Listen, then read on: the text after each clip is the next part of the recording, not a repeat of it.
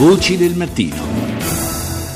Ed entriamo nel vivo della puntata odierna parlando di Centrafrica, infatti trascorso meno di un mese dalla firma dell'accordo di pace per la Repubblica Centrafricana, quando a Sant'Egidio, l'ONU di Trastevere, si sono svolti i negoziati tra eh, i rappresentanti appunto delle autorità e dei gruppi armati che hanno portato all'intesa del 19 giugno per il cessate il fuoco, il, disar- il disarmo graduale e l'inizio di un processo di riconciliazione nazionale di cui parliamo con Mauro Garofalo, responsabile delle relazioni internazionali per l'appunto di Sant'Egidio, che ieri mattina in conferenza stampa ha un po' fatto il punto su questo paese segnato in questi ultimi anni da questa guerra civile eh, a volte ad alta intensità, a volte a bassa intensità. Intanto buongiorno Garofalo.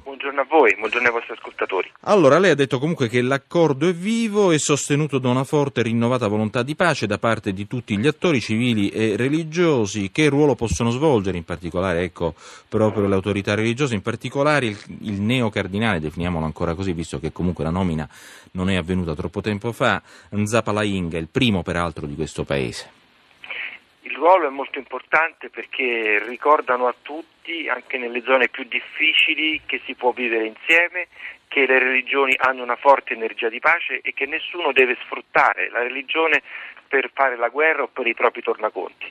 Quindi noi contiamo molto sui leader religiosi di tutte le religioni presenti nel Paese, come anche sulla società civile per diffondere e applicare questo accordo.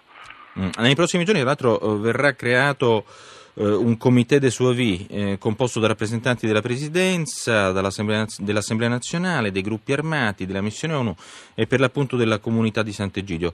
Qual è l'obiettivo di questa struttura definita leggera da più parti? Proseguire il, i lavori di Roma, proseguire su questa strada di fiducia eh, reciproca e soprattutto applicare eh, tutte le misure previste dall'accordo, sia quelle politiche che quelle socio-economiche che quelle sulla sicurezza. Quindi un passo dopo l'altro, direi anche una regione dopo l'altra, questo accordo deve essere messo in pratica e bisogna farlo tutti insieme. Quindi il Comité dei Suivi sarà il luogo per discutere tutte queste cose.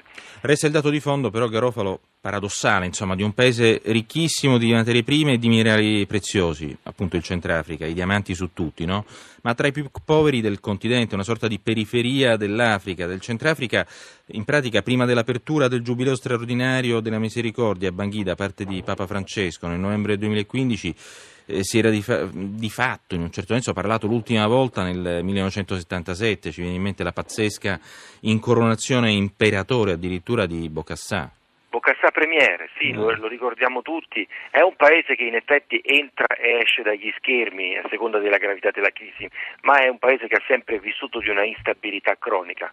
Come dicevi tu, è un'economia di guerra, c'è un'economia che è basata sullo sfruttamento illegittimo delle risorse minerarie, soprattutto, ricordiamo i diamanti del Centrafrica, ma che passo dopo passo deve terminare. Queste risorse sono del popolo, sono del, di tutti quanti e si deve cominciare a lavorare insieme per un futuro. Grazie, grazie a Mauro Garofalo, responsabile delle relazioni internazionali della comunità di Sant'Egidio, per questo contributo sul Centrafrica.